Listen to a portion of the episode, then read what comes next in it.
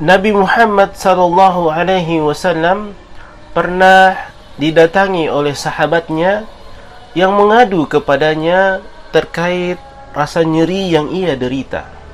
Diriwayatkan dari Utsman bin Abdul As-Saqafi, beliau pernah mengadu kepada Rasulullah sallallahu alaihi wasallam tentang rasa nyeri yang dia dapatkan pada dirinya sejak dia masuk Islam Maka Rasulullah sallallahu alaihi wasallam berkata kepadanya, "Taruhlah tanganmu pada bagian yang sakit dan ucapkanlah bismillah sebanyak tiga kali.